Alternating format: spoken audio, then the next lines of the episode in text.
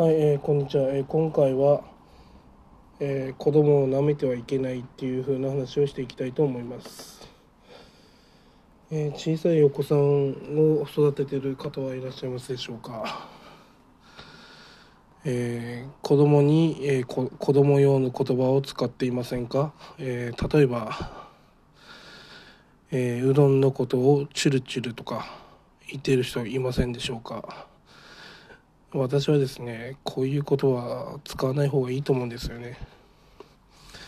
うどんのことをチュルチュルって言っても子供はチュルチュルあうどんはチュルチュルっていう風なものなんだと理解しちゃうんですよね。でもおと子供ってそんなバカじゃないんですよね。うどんって言えばうどんっていう風に理解するしチュルチュルって言えばチュルチュルっていう風に 理解すると思うんです。なのに子供だからといって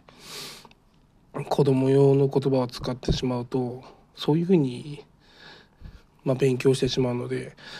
まあ、私はですね子供に対して教える時は、まあ、ちゃんと正式名称で言ってあげた方がいいと思います。うどんならうどん。チュルチュルじゃなくてちゃんとうどんと。あのそういう可愛い言葉に可愛い言葉として教えてしまうと、まあ、子供のためにもなんないし、まあ、私からしたら子供を舐めてるなとしか思わないんですよね。まあ、なんでこの話題を話すかというと、まあ、先日、まあ、とあるレストランに行ったんですけどその時ですね子供にまあチュルチュルって言ってる人がいたんですけどまあそれはどうなのかなって思ったんですよね。うどんならうどんって言ってあげればいいんじゃないのかなと思ったわけです。まあ私の子供にはまあ正式名称でしか話していません。まあ子供が略称で言ってればまあ子供に合わせますけど。まあ子供のまあ成長のためにですねやっぱ正式名称で教えてあげた方がですね後で理解がつながるので